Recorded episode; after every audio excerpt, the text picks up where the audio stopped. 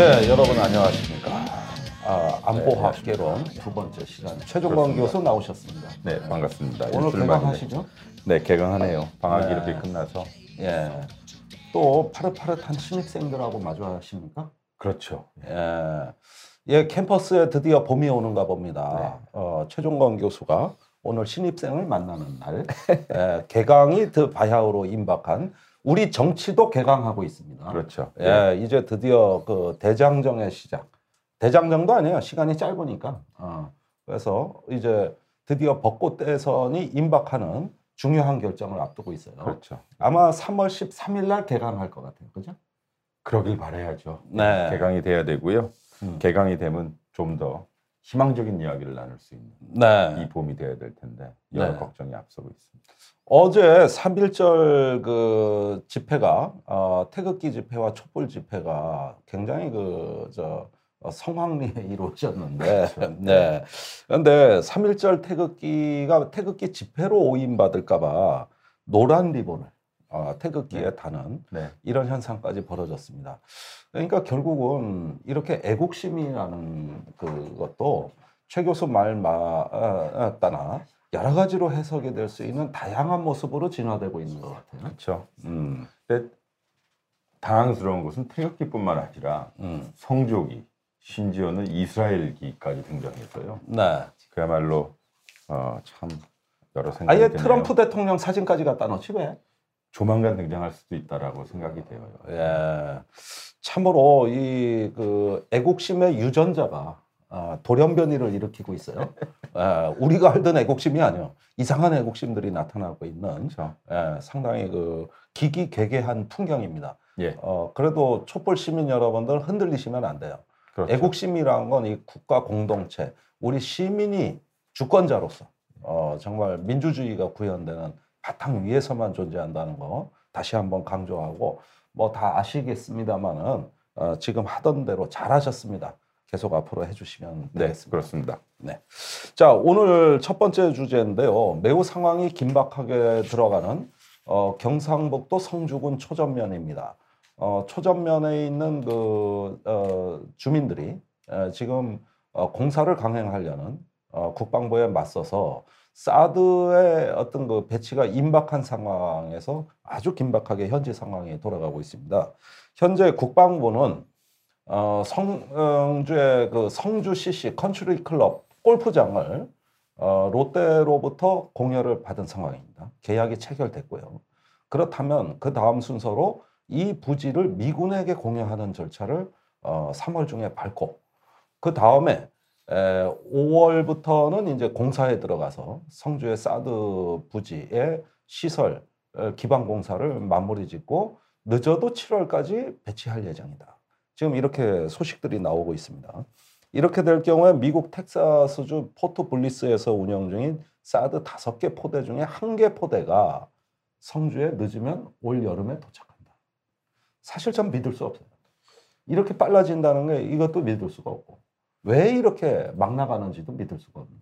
생각보다 저도 뭐 예상을 이렇게 음, 이렇게 급속히 진행될 것이라고 생각하지는 않았는데요. 좀 당황스럽기도 하고 어떻게 보면 이 탄핵을 맞은 정부가 대한민국 안보와 국익에 상당히 많은 변동을 일으킬 이 결정을 이 밀어붙인다? 여러 가지 질문을 요구하고 있습니다. 네, 특히 탄핵 정국 그리고 다음 다다음 주에 있을 어, 탄핵 최종 심판 그리고 이어질 여러 국내 정서를 정체 정치 일정을 감안하지 않고 음, 이 사드를 배치하려고 한다는 것 여러 가지 의미가 있는 것 같아서 당황스럽기도 하고 우려스럽기도 합니다. 그리고 또 한 가지는 오늘부터 키 리졸브 훈련이 시작되었죠. 네. 그래서 훈련 기간 중에 북한의 반응도 우리가 유심히 봐야 할 것 같고요. 네, 그리고 이 모든 것이 다시 말씀드리지만 탄핵 국면 그리고 그 이어질 대선 국면에 음, 이 많은 변화를 일으킬 것 같아서 음, 어찌 보면 안보와 대선이 다시 한번 음, 어, 심하게 요동치는 음. 아, 봄이 될 것 같습니다. 어, 또 안보 이슈가 이번 대선 전국을 흔들어댈 수도 있다는 다소 엄중한 경고의 말씀을 해주셨는데요. 지금 이 사드 배치가 서둘러지는 것은 가속화됐다고 표현합니다. 이게 대선 정국의 한 복판으로 들어오는 겁니다. 그렇죠. 그렇다면 사드 배치는 북한의 미사일 위협이 문제가 아니고 대선 일정을 기준점으로 해서 배치 시기가 빨라진 것이다. 자, 어, 12월에 배치 하나, 7월에 배치 하나. 북한의 미사일의 변수가 어, 우리한테는 크게 이 사드 배치에 영향을 줄 정도는 아닙니다. 아직까지 실전 배치된 핵미사일은 아니거든요. 그런데 미군 내 고위 장성이 제임스 밴달이라는 미 8군 사령관이 작년에 무슨 말을 했냐 하면은 대선 일정이 앞당겨진 만큼 한국 정치의 불안정성을 고려해서 사드 배치를 앞당기겠다. 이런 망언을 했습니다. 그리고 나서 우리는 처음에 저 괜히 미군 장성이 자기 얘기하는 거겠지 하고 처음에는 무시한 경향이 있었어요. 특히 한민구 국방장관도 그 발언에 대해 한미연합사령관, 주한미군 사령관한테 빈센트 브룩스라고 음. 예, 그저 흑인 대장이죠. 거기에 항의를 했다. 이렇게 얘기를 해서 부인을 했단 말이에요. 음. 근데 실상은 어떠냐? 그 제임스 벤달 8군 사령관의 말대로 돼버렸습니다. 결국은 대선 때문에 앞당긴 걸로 된 이 사드가 사드에 내재된 정략이 표출된 겁니다. 이것은 정략과 무관하게 안보 때문이라고 말해왔던 정부 말하고도 다릅니다. 역설적으로 사드 결정이 난 7월로 돌아가면요. 2016년 7월이죠. 네. 그 당시에는 12월이라고 어, 날짜를 박아버렸었거든요. 네. 그러니까 이 최순실 박근혜 게이트가 터지기 전인 음.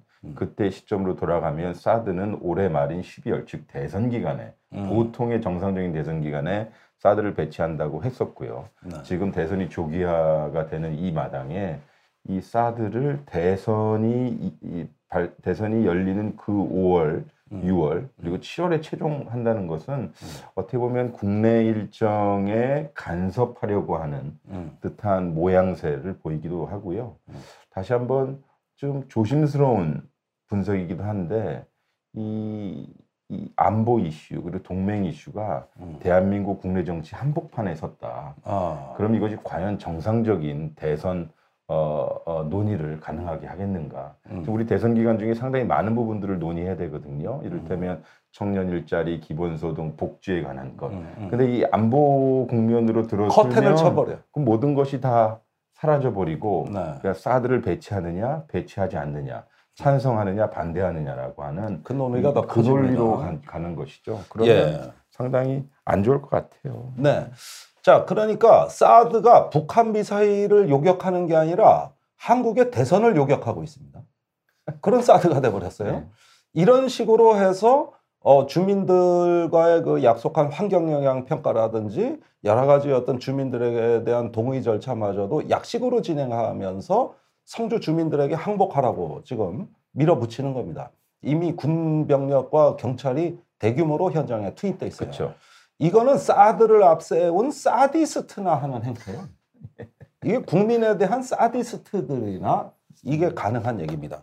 거기에다가 어, 대선이 12월에 있을 걸로 예상되던 시기에는 사드 배치 시기가 12월. 그렇죠. 그리고 대선이 지금 5월에 그로 당겨지니까 5월부터 7월까지 배치.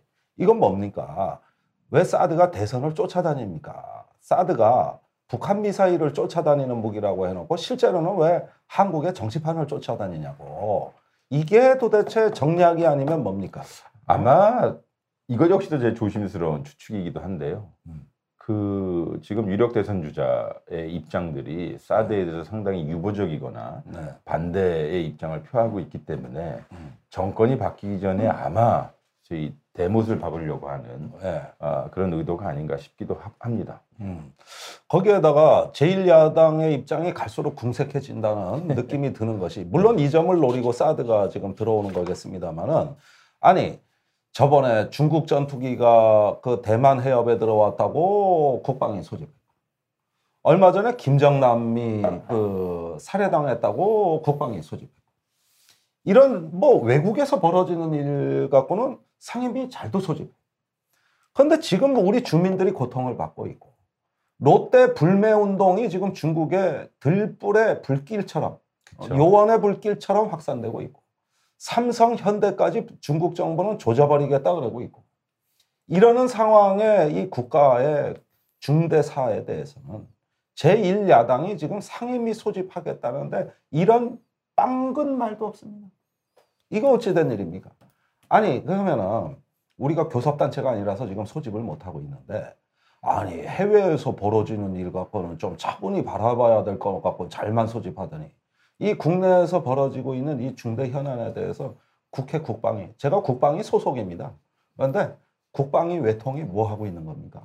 이건 또 남의 일이고 그러다 보니까 이러지도 못하고 저러지도 못하고 그러면 대선 후보들은 입장 궁색해지고 이런 애매모호한 상황으로 이 사드가 들어온 게 이게 정치 무기지 어떻게 군사 무기입니까?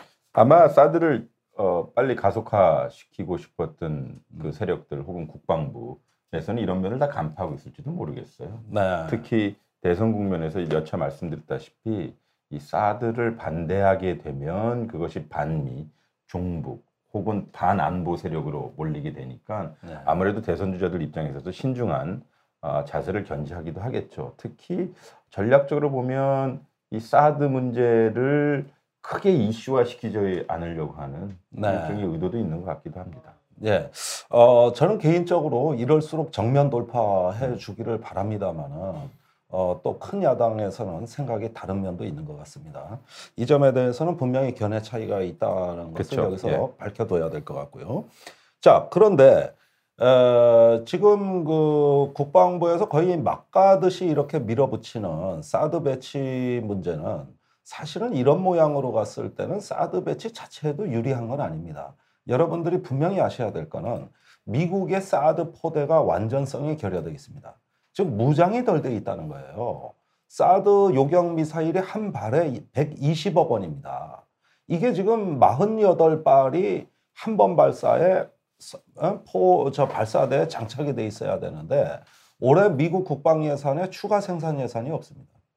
거기에다가 이 사드를 추가 생산해서 하나의 완전성을 갖춰가지고 제대로 기반 공사를 하고 들어와도 올해 연말이 될까 말까 빠른 시기예요.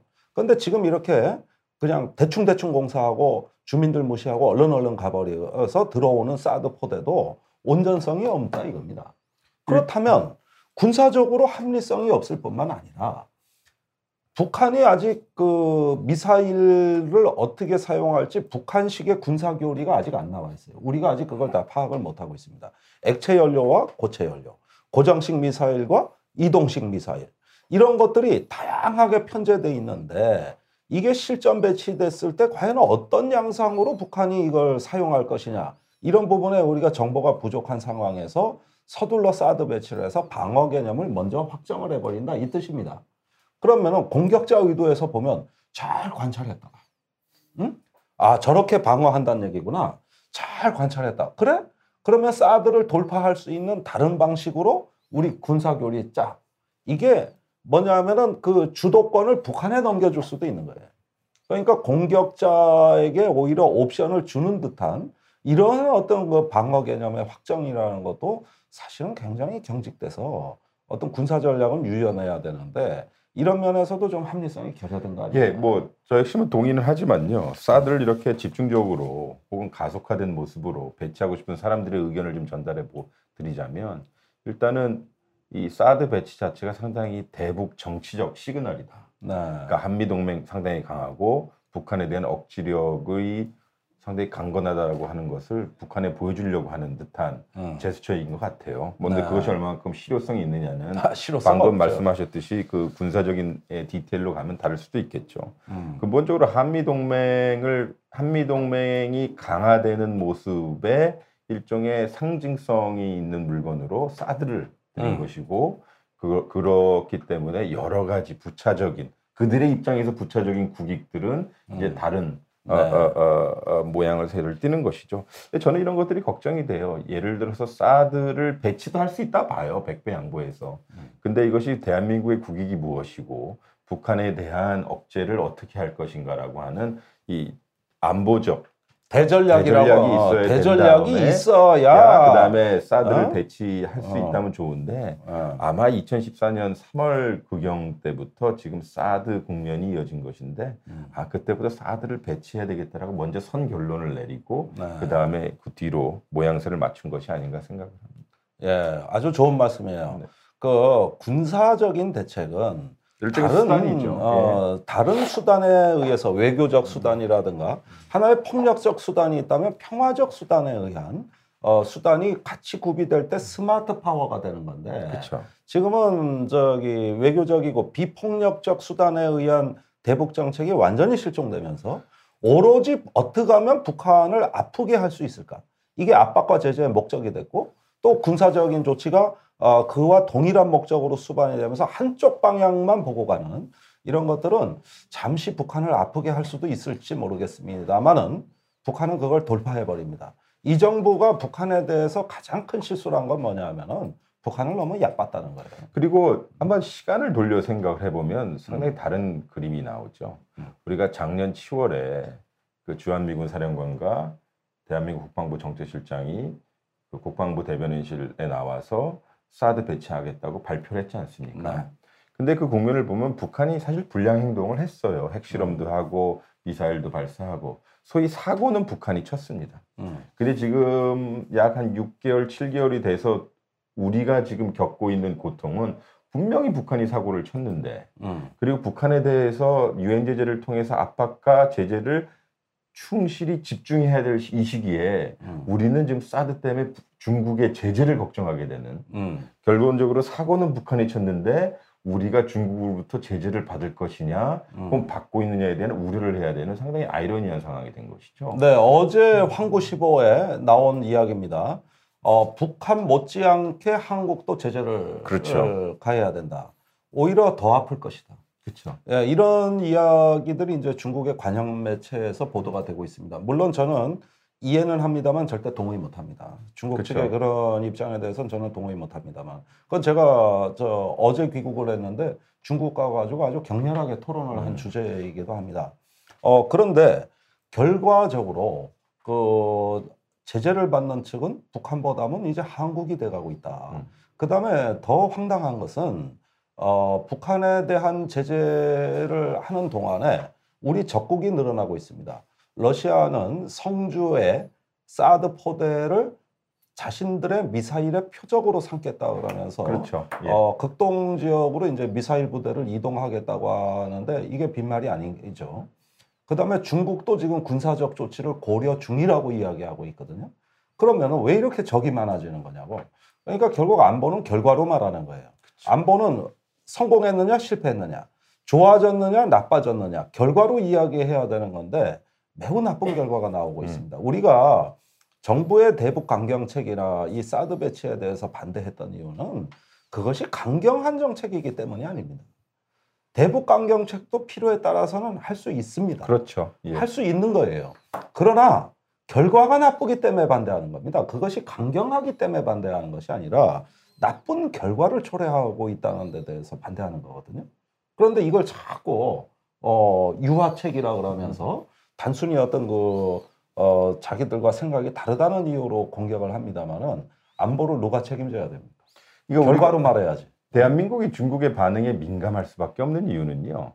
우리가 한중 간의 교역량이 상당히 많기 때문입니다. 음, 즉 대한민국이 중국의 수출 의존도가 한26% 되거든요. 네. 그러니까 그 26%를 중국에 의존하고 있습니다만 거기 상당량의 무역 수지를 흑자를 기록하고 있어요. 음, 약한 연간 한 평균 한 500억 불 우리가 돈을 벌고 있는 것이죠. 네. 그럼 중국의 입장에서도 야 너희들은 우리한테 돈을 벌고 있는데 왜 우리를 우리가 싫어하는 혹은 우리를 위협한다라고 생각하는 미국의 전략 자산을 왜 한반도에 갖다 놓느냐? 음, 그들은 상당히 합리적인 위협을 어, 어, 위협 인식을 갖고 있다라고 생각을 합니다. 네. 특히 중국의 이 하- 중국이 사드에 관련된 중국이 사드에 관련된 그 태도 혹은 시그널은 상당히 일관적이었어요. 음, 역대 최초로 주석부터 시진핑 주석부터 음. 사회과학원의 주임까지 음, 어, 한 목소리로 대한민국에 전개될지도 모르는 미국의 MD 체계 즉 사드 배치를 반대하였고 음. 그리고 배치가 되면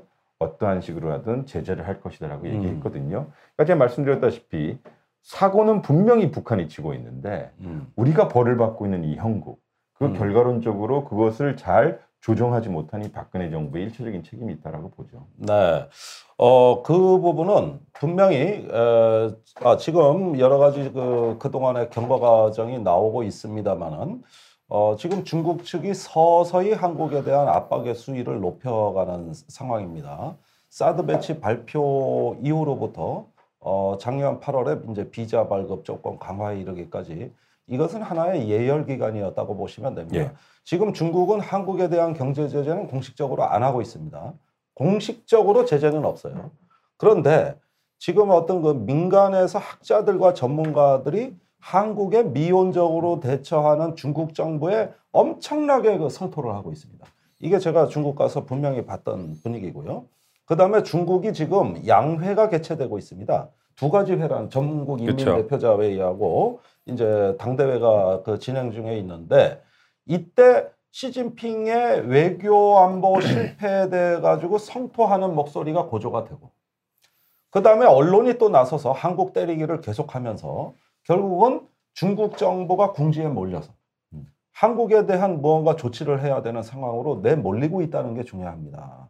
이렇게 되면 10월에 19차 어, 전국 대의원 대회 예, 이게 이제 시진핑의 어, 장기 집권을 결정하는 가장 중요한 어, 분기점이라고 할 수가 있는데 이 19회 대의원 대회에서 시진핑이 장기 집권하려면 위신을 세워야 되고 그렇다면 외교의 실패의 대표적 사례로 지목된 한국에 대한 그쵸. 예, 어떤 그 납득할 조치를 중국 내에서 설명을 해야 되는데 이때가 바로 한국에 대한 고강도의 강력한 조치가 예상되는 시점입니다.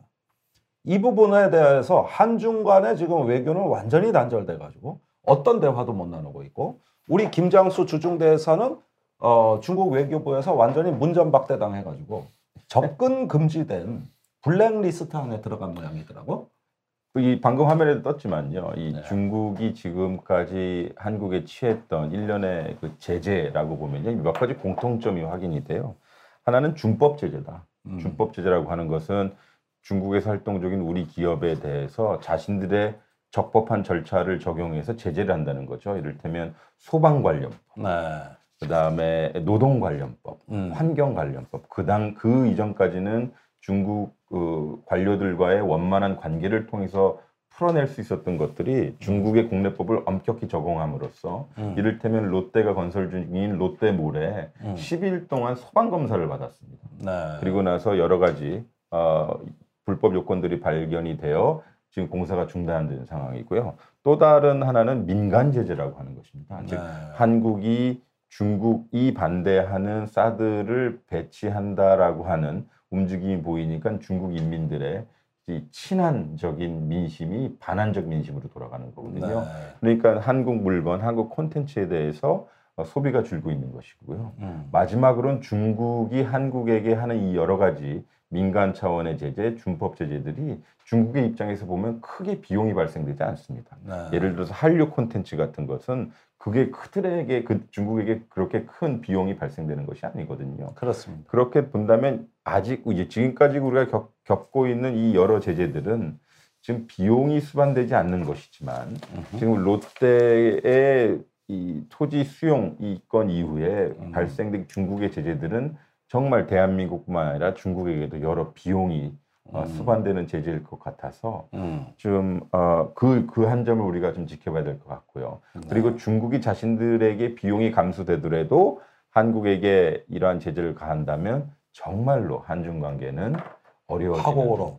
관계가 되겠죠. 예, 제가 만난 중국의 많은 전문가들이 거의 냉전 시대에 버금가는 수준으로 한중 관계가 악화되고 있다는 데 대해 가지고 상당한 우려를 표시하고 있습니다. 어, 사실 그 국교를 단절하자는 과격한 주장까지 그렇죠. 관영 매체에 나서는 이 상황에서 여러분들이 이해가 안 가는 점은 바로 이 점일 거예요. 아, 중국이 그렇게 화가 많이 났어? 중국이 왜? 사실 방어무기 하나 갖고 음. 이렇게 생각할 수가 있습니다. 이 점은 저도 중국 측에 분명히 얘기한 거예요. 사실 그 미국이 아시아에서 미사일 방어에 협력하는 국가가 많습니다. 호주, 일본, 인도 이런 나라들은 한국하고 비교도 되지 않을 정도로 미국의 미사일 방어망에 깊숙이 들어가 있다. 근데 중국이 그런 나라들은 규탄을 안 하고 유독 한국을 들들 볶는 식으로 왜 대국답지 못한 행동을 자꾸 하냐.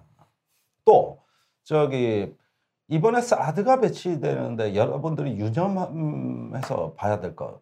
우리 국방부가 설명을 안 하는 게 있습니다. 이 사드의 레이더가 일본에 배치된 X밴드 레이더, 즉 사드의 그 구성 요소인 X밴드 레이더 두 대와 이 성주에 있는 사드 레이더가 통합이 됩니다. 무슨 얘기냐면은 우리가 GPS로 위성항법으로 내 위치라는 건 위성 세대가 쏴준 전파를 삼각 측량으로 비교해서 내 위치를 알잖아요. 그렇죠. 그런데 공중에 있는 그 날아오는 물체는 지상의 레이더 세 군데서 쏘는 신호로 삼각 측량을 해줘야 정확도가 높아진다는 거예요.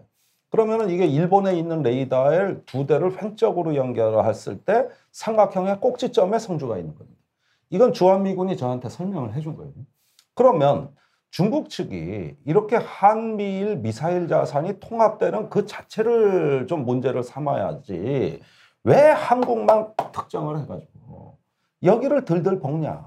그리고 미국에 대해서 저기 멱살이라도 잡고 한국에 사드 배치할 거냐. 거기 가서도 이렇게 좀 어, 사드를 배치하는 주체에 대해서 더 강하게 얘기를 하면 모르겠는데 자꾸 한국에 대해서만 대국답지 못한 행동을 하는 것은 어, 굉장히 슬픈 이야기 아니냐. 그렇죠. 근데 방금 말씀하신 것을 좀 국제정치학적으로 좀 풀어볼게요. 네.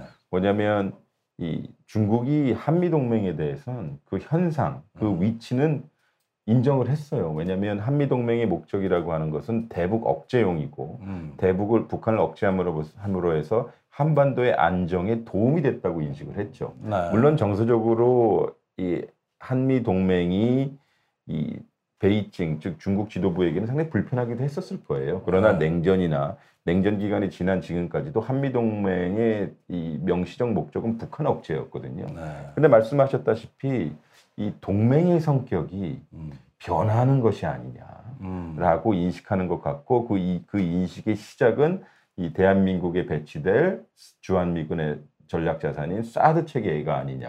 아. 즉이 동맹의 성격이 대북 억제용에서 지역 동맹. 음. 저기서 지역 동맹이라고 한다면 한미일 그리고 호주 이런 나라들이 하나가 되어 중국을 견제하는 동맹이 생기는 것이고 음. 그 동맹의 최선봉에 대한민국이 서는 것이 아니냐. 아. 그러면 동맹이 있죠. 불편하게 하- 생각할 수도 있- 있는 것이죠. 예, 물론 이에 대해서 중국 전문가들의 답변이 있어요. 그렇죠. 우선은 한국에 대해서는 우리가 공을 많이 들였다. 그렇죠. 어, 그런데 사실은 제가 제기한 문제에 대해서도 수긍은 합니다.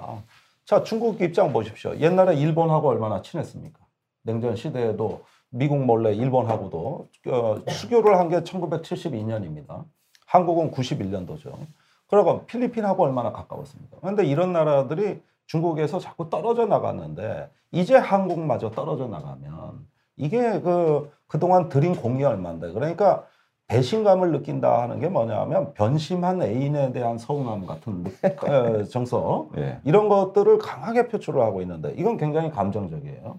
그 다음에 그 한반도 지정하기 불변이라는 겁니다.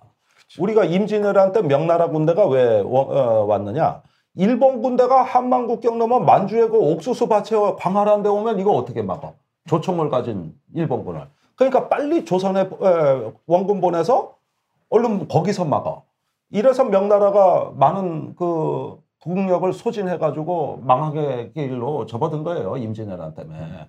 그 다음에 한국전쟁 때 왜 저 참모들이 다 반대하는데 마오쩌둥이 빨리 조선에 그 의용군 보내. 왜 그랬느냐? 평양 원산은 300km밖에 안 되는데 한만 국경은 1,300km다. 여기까지 밀고 오면 어떻게 막냐? 빨리 가서 막어. 이거였거든요. 자, 지금 보십시오. 저기 이 사람들 말로는 유럽이 왜 저렇게 됐느냐? 시리아 난민이 들어오기 시작하니까. 비무장의 난민들이 들어오고 이렇게 되다 보니까 유럽이 엉망진창이 됐다. 그런데 유사시에 북한에서 난민이 들어오면 이거는 시리아 난민보다도 군사적인 수준이 더 높은 1300km 그거 국경으로 들어오면 중국은 쑥대밭이 된다. 그래 한반도는 안정이 돼야 되겠다. 그러는데 자꾸 여기서 무슨 그 미사일 방어부터 시작해 가지고 김정은 정권에 대한 선제 공격, 예방 공격 이런 이야기 나오다가 자칫해서 북한 사회가 어떤 중국을 크게 뒤흔드는 양상이 되면 북한 붕괴가 되면 남한도 붕괴되고 중국의 한 지역이 특히 동북 삼성을 의미하는 것 같은데 완전히 붕괴될 수도 그렇죠. 있는 이런 시한폭탄이라는 겁니다. 그러면 이걸 어떻게 관리하느냐 하는 문제 때문에 시진핑 주석이 이- 그동안 한반도에 그토록 공을 많이 들였는데 어떻게 한마디 상의도 없이 이렇게 한국이 일을 저지를 수가 있냐. 이때 언성들이 높아져. 언성들이 높아지면서 이렇게 배신할 줄 몰랐다. 이런 이야기거든요.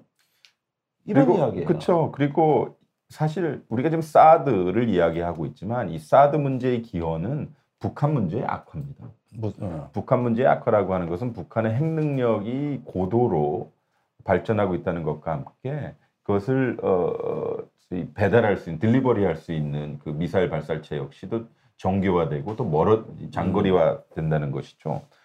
그런 국면에 중국이 그 유엔 안보리 제재한 2270 역대 최강이라고 하는 것을 어, 받아줬어요. 네. 그리고 받아주면서 두 가지 말을 했고 이 두 가지 말은 270에 반, 어, 분명히 들어가 있습니다. 하나는 제재의 책임은 음, 중국이 주도해서 되겠다. 음, 그렇기 때문에 이제 최근 들어서까지 나왔던 그 북한산 그 석탄 수입을 금지시킨 것 역시도 그건 제재의 책임을 이행했다고 보는 것이죠. 네. 그러나 중요한 것은 대화의 의무는 미국과 한국에게 있다. 음, 그렇기 때문에 제재한 와중에서도 대화의 의무를 이행해서 북한을 육자회담과 같은 그 비행 노선, 평화적 비행 노선에 어, 참여시켜라 이거거든요. 네. 근데 우리 정부와 미국은 이 부분에 대해서는 이렇게 힘을 기울이지 않았고 음, 이 모든 것이 사드로 집중되는 국면 이거죠. 이게 비정상입니다. 그렇죠. 예, 이게 지금 우리가 이해할 수 없는 매우 비정상적인 측면이에요. 그러니까 안보가 국방만 있다, 혹은 안보가 어? 안보가 사드만 있다. 아. 이렇게 얘기하는 것이죠. 예. 자, 사드가 그럴 정도의 정말 신뢰성이 있고 수요가 많은 핵- 정말 그렇게 구세주고 해결사냐. 그런 사드를 미국은 추가 생산도 안 한다는데 그것도 앞뒤가 안 맞고 이게 제가 미국 가서 이런 문제는 아주 집요하게 태평양 사령부 가서 따졌습니다만 결국 답변 못 들었어요. 미국 정책에 앞뒤가 안 맞는 점이 있습니다. 사드가 정말 이 우리가 평상시에 이해하듯이 정말 마법의 방패 같이 음. 북한의 핵미사를 막아낼 수 있다면 그리고 이렇게 한반도 같이 중심축이 짧은 곳에서 막아낼 수 있다면 왜 다섯 기만 생산했겠어요? 그러니까 여러 군데 생산해서 아, 대량 생산해서 네. 다섯 개면 미국 방어에도 모자란 숫자예요. 그러니까 미국에 여 50개 중에 하나씩 다 박아놓으면 되지 않겠어요? 예. 근데 다섯 개만 생산했다. 이 부분이 상당히 합리적인 의심이 될 것이고요. 음. 말씀하셨듯이 어, 올해 국방 예산에 미국의 국방 예산에 그 사드 관련된 비용이 한 3억 8천만 불인가요? 3억 6,700만 예. 불입니다. 예. 그래서 사실상 유지비 시스템 유지비. 예, 정도만 시스템 드린 것인데 예. 이런 부분에 대해서 우리가 좀 자, 합리적인 자, 질문을 할한 필요가 가지 있어요. 그 계산을 하면은 사드 요격 미사일 한 발당 가격이 120억 원입니다. 그러면은 한 번 쏠 수 있는 분량이 48발이죠. 네. 그러면은 120억 원을 곱하면은 대략 한 번 발사할 수 있는 수량이 6천억 원입니다. 음. 그런데 올해 2017년 국방 예산에서 미국이 사드에 편성한 예산이 3억 6,700만 불이면 우리 돈으로 4천억 원입니다. 그러면 한 개 포대에 한 번 발사 분량이 안 돼요. 그러면 이 포대가 한 번만 발사하겠습니까? 예비 물량이 있어야 될 거 아니에요. 그러면 48개의 발사대에서 한 번 발사하면은 재장전을 하는데 이것도 저는 황당해요. 30분이 걸려요. 30분이. 아니, 미사일이 우리 1번 미사일 쐈어. 2번 미사일은 30분 후에 발사해 하고 북한에서 우리한테 전화해 줄까? 아니죠. 안- 안 해주잖아. 그러면은 액체 연료 미사일이 북한 미사일의 한 80% 됩니다. 이걸 일격으로 쏜다고 할 때 고체 연료 미사일이 또 준비가 돼 있다고. 그러면 아마 진짜 공격용은 전 고체 연료 미사일이 될 가능성이 높다고 봐요. 그러면은 그 천발에 달하는 미사일을 적어도 사드 미사일 두세 발이 한 개의 북한 미사일을 요격해야 되는데 이 48발 발사하고 30분 후까지 장전하느라고 시간 걸리는데 아 무슨 무기 체계가 어? 이게 뭐 사담 후세인이 쿠웨이트에 하루에 뭐 여섯 발씩 여덟 발씩 이렇게 아예 쏴주는 이런 전쟁을 가정으로 해서 배치된다면 모르겠는데 마구마구 쏘는 때 전쟁 시에 야 사드 어디 갔어 왜 요격 안 해 그러면 재장전 하고 있는데요 언제 되는데 그러니까 30분 후에 전화하세요. 이렇게 전쟁하나? 그 예? 우리 한 가지 더 근데 간과 그럴 돈도 없다는 거 아니야. 지금 저 미국이 이 작전을 할 지금 어? 미사일도 생산 안 하고 있다는 얘기잖아요. 그러니까 의원님께서 아까 말씀하셨듯이 이 사드는 발사 체계, 그러니까 요격 체계하고 탐지 체계가 있지 않겠습니까? 그리고 뭐 네. 부속 물건, 부속 체계도 있겠지만 결국은 레이더에 초점을 레이더, 둔 네. 것이 아닌가라는 네. 생각이 들고요. 그리고 뭐 미사일 보유분도 말씀하셨지만 우리 어렸을 때 테니스공 가지고 야구했던 시절이 있었어요. 네. 근데 보통 직구를 던지지 않고 아리랑 볼이라고 하는 걸 던져요. 아리랑 네. 볼이라고 하는 게 이제 이렇게 높게 고각도로 던지는 거죠. 그렇죠. 그래서 이 느린 볼이고 고각도로 던지는 건데 음. 이게 상당히 치기가 어려워요. 그리고 던지려고 하면 홈런을 맞을 각오를 해야 돼요. 음. 근데 지금 북한이 우리 이 한반도의 중심이 적은데 여러 가지 직구를 던질 수 있는 자산이 있어요. 음. 장사정포부터 방사포, 단거리 미사일 뭐 이렇게 있는데 갑자기 아리랑 아리랑 볼을 던진다. 던진다. 이거는 좀 애매하죠. 어. 그러니까 고각도가 그렇게 될 음. 것인가? 그리고 설사 고각도로 던진다 칩시다. 음. 근데 그 전에는 여러 직구를 던져놓고 혼란을 가중한 다음에 최후의 일격으로 음. 아리랑볼을 던지게 될 텐데. 음. 아 그때쯤 되면 정말 아니 그것도 전면전이 일어난 어, 거 아니겠어요? 어, 그다음에 유현진이 메이저리그에서 140km대 후반까지 직구가 나온다고. 어, 그런데 워낙 코나워하기 좋아. 그래요. 어, 그래서 그 정도 빠르기로도 메이저리거들을 제압한다고. 근데 나 아리랑 볼 던질 거야. 예고해놓고, 어? 하면은, 아, 그렇게만 던져주면 땡큐지. 그쵸. 땡큐지. 그리고 또 한 가지 이게 우리 정서적으로요. 음. 아 사드가 들어오면 소위 방어막이 하나 더 생기니까 음, 이게 정서적으로 우리한테 위안이 될 수도 있죠. 네. 근데 이 서울과 수도권을 방어를 못해. 음, 그렇기 때문에 이 저- 대한민국 국민들 대부분이 가지고 있는 이 정서적 이 안도감이 음. 서울을 방어해 줄 것이라고 생각하는데 그것은 아니거든요. 아니죠. 그거 바른정당이 자꾸 얘기하는데, 제가 TV 토론에서 그거는 아예 확실히 깨버렸어요. 그러니까 말씀드리는 게 서울로는 계속 직구를 던질 겁니다. 어, 그리고 직구를 던진 후에 음. 결국 서울의 수도권의 직구가 여러 가지 날라온다는 것은 이미 전면전이 발생된다는 것이죠. 그렇죠. 예. 그러니까 제가 좀 주장하는 것은 사드가 필요한지 안 필요한지에 대한 음. 여러 가지 공론화 과정을 거쳐서 음. 다각도로 검토하자는 것입니다. 그 이런 얘기를 하나도 안 했다. 네. 하나도 안 그리고 했다. 국방부가 주도하는 안보관 이건 상당히 비정상적인 나라입니다. 음. 즉이 정치, 경제, 외교 그리고 국방 이 모든 것이 한 테이블에서 고려된 상황에 나왔던 결론이 사드라면 저는 수용하겠다 이거죠. 네. 그런데 그런 거 없어요. 저기 제가 국방위원인데 한미 검토 결과 A4지 한 장을 못 받아봤어요. A4지 한 장. 검토 결과는커녕 음. 그 검토 항목도 못 밝히겠다는 거예요. 음. 아니 세상에 아무리 군사 비밀이 중요하다 그래도 그렇지 그래. 그렇게 언론에 검토를 하겠다고 해놓고 검토 결과에 목록도 못 내놓겠다. 음.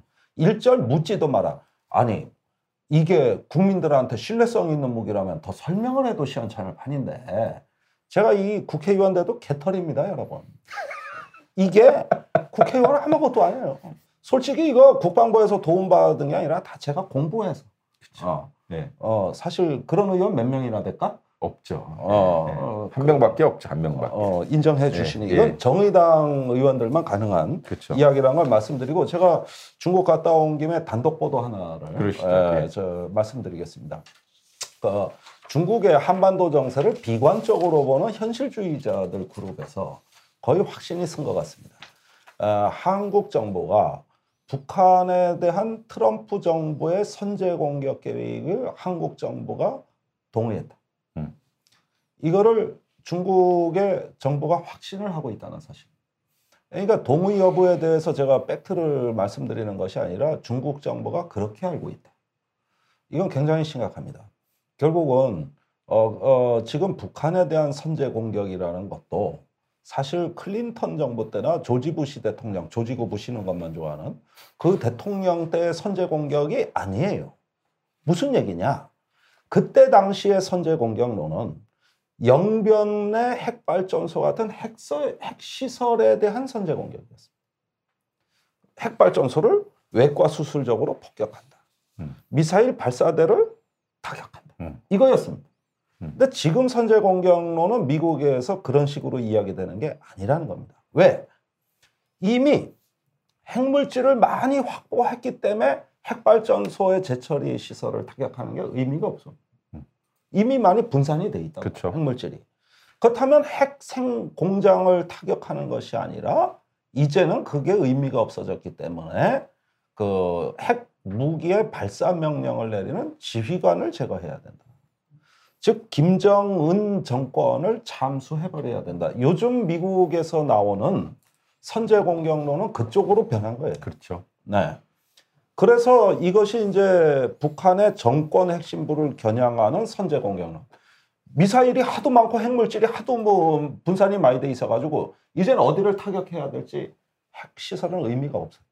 그렇다면 사람에 대한 걸로 바뀌고 있다는 건데 이 부분을 한국 정부가 동의한 것으로 중국 정부는 생각하고 있다는 겁니다. 그렇게 되면 결국은 뭐냐면은 어, 사드는 사실 부차적인 문제고 그 다음 수순까지 준비되고 있는 거 아니냐 이런 불안감이 중국 정부 내에 음. 굉장히 빠르게 확산이 되고 있고 그게 트럼프 대통령을 보는 중국의 시각이다. 근데 뭐 그런 면이요. 우리 네. 그 어, 얼마 전에 이제 그 수사를 종결했나요? 그 특검 그 수사 기간에 잠깐 나오게 됐어요. 안종범 수첩에 예. 뭐라 그랬냐면 이 선제 타격론이 나오니까 그 안종범 수석의 전 수석이죠. 그 수첩 내용을 보니까 대통령 선제 타격을 통일의 기회로 인식하는 듯한 이런 아, 메모가 있어. 나왔어요. 그리고 나서 그러니까. 어. 가로- 당구장 표시를 하고 위험한 인식인 것 같음 이렇게 써 있더라고요. 그러니까 어, 어, 안종범 씨도 그렇게 썼어요. 어. 제가 이거 뉴스를 본 것 같기도 한데요. 어. 그러니까 이 중요한 것은요. 지금 우리 사드를 이야기하지만 음. 이 사드의 몰입은 충분히 하고 거기에 음. 대한 반대 논리, 음. 그다음에 견제 논리는 이어나가야 되- 됩니다. 음. 다만 중요한 것은 제 입장에서 이런 것 같아요. 사드만 논의하는 안보는 상당히 비정상적입니다. 비정상적입니다. 그렇기 때문에 이 사드의 배치에 대한 여러 대안적 아이디어를 우리가 모색해야 될 것이다. 음. 즉 예를 들어서 지금 사드를 제가 반대하는 이유는 군사적 효용성, 국제정치학적 함의도 있지만 어떻게 보면 그것이 배치되는 지역인 김천 혹은 성주 지역의 주민들과 아무런 음. 협의도 없었다. 음. 역설적으로 우리가 보통 사드 배치라고 국회하고도 얘기하지만 없었다. 아니 누구하고도 없었다. 사드 배치라고 어. 얘기하지만 김천 성주 지역에 외국군 주한미군 기지가 하나 생기는 것이기 때문에 네. 여러 가지 생태학적, 사회적, 문화적 문화적 함의가 있기 때문에 큽니다. 이거는 상당히 대한민국 국민의 권익을 보호하는데 상당히 중요한 음. 부분인 것 같고요. 또 한편으로는 지금 트럼프 행정부가 들어선 지한 얼마 안 됐기 때문에 음. 미중 관계가 어떻게 전개될지 모르거든요. 네. 예를 들어서 미중 관계가 상당히 악화되거나 음. 그럴 경우에 우리가 사드를 전격 수용함으로 해서 음. 한중 관계가 더 안 좋아지는 상황이 있었을 때는 음. 우리 대한민국 경제는 직격탄이 됩니다. 네. 중국이 가장 두려워하는 시나리오입니다. 한국 경제를 걱정해서가 아니라 아까 말씀드린 난민 문제라든가 이 정세 불안정은 중국 경제를 쑥밭으로 만들 수 있다. 이런 위기감이 엄청나게 고조되어 있다는 걸 제가 직접 확인을 했고요. 그리고 이 문제의 모든 기원인 북한 문제, 북핵 문제 해결을 위해선 우리가 싫든 좋든 간에 중국의 협력과 협조 없이는 불가능합니다.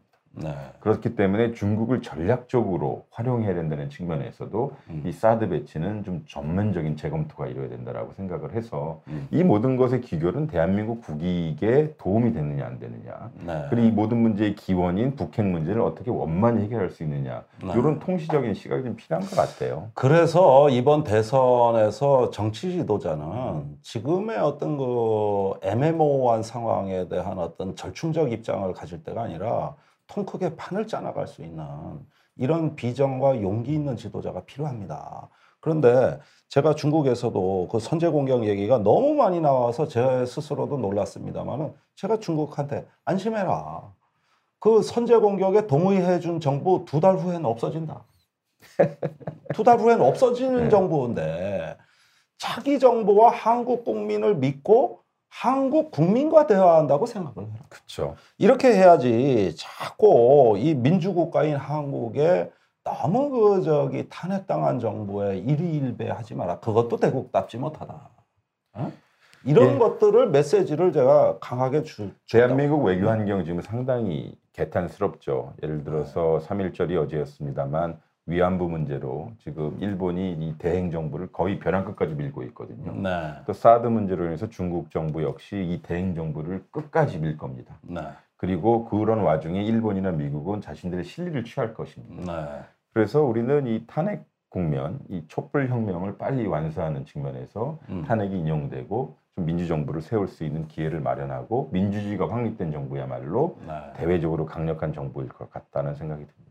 어, 마치 방송 빨리 끝내라는 결론같이 어, 고담 중론을. 말씀하시니까 예. 아 개강이죠. 예, 예. 우선 올해 입학한 신입생 여러분 축하드립니다. 축하드립니다. 특히 어, 최종건 교수와 만나게 될 신입생 여러분들은 기대해도 좋습니다. 좋습니다. 제가 한번 특강을 예. 할수 있는 예. 이런 기회도 최 교수가 줄 걸로 믿어 의심치를 그렇습니다. 예. 아, 아, 예, 예. 믿어 의심하십시오. 어, 예, 예, 예. 않습니다. 예. 자, 오늘 두 번째 시간인데 첫 번째 방송 때 다소 초반에 음질이 고르지 못했다면 반드시 사과드리라는 어, 진행 스태프들의 에, 요구 사항이 있어서 전달해 드립니다. 어, 사과하십시오. 예. 예, 사과합니다. 더불어서 어, 안보 학계로는 이 대한민국의 평화가 완전히 정착될 때까지 계속됩니다. 경청해 주시고 시청해 주시면은 피가 되고 살이 되는 그야말로 안보 전문가가 되십니다. 그렇습니다. 다음 분은 더 후벼파고 더 깊숙이 들춰보면서 더 정확하게 빡세게 네. 예, 예, 방송을 어, 꾸며드릴 것을 약속드립니다. 오늘은 이것으로 두 번째 방송을 마치겠습니다. 감사합니다.